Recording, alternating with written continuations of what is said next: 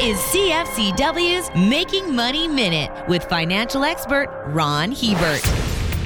The reason oil is $90 a barrel and has the potential to go even higher is based on simple math. Energy companies have reduced their exploration budgets due to a combination of lack of capital, a need to remain profitable, and tougher government regulation. This has reduced supply. Demand, in turn, has risen due to an expanding economy. The problem is that the availability of renewable energy has not increased as fast as oil supplies have declined. If renewable energy installations can't outpace the declining supply of crude, oil prices will remain lofty or go even higher. For more information, listen to our Making Money show hosted by Ron Hebert and Gord Whitehead at letsmakemoney.ca or cfcw.com.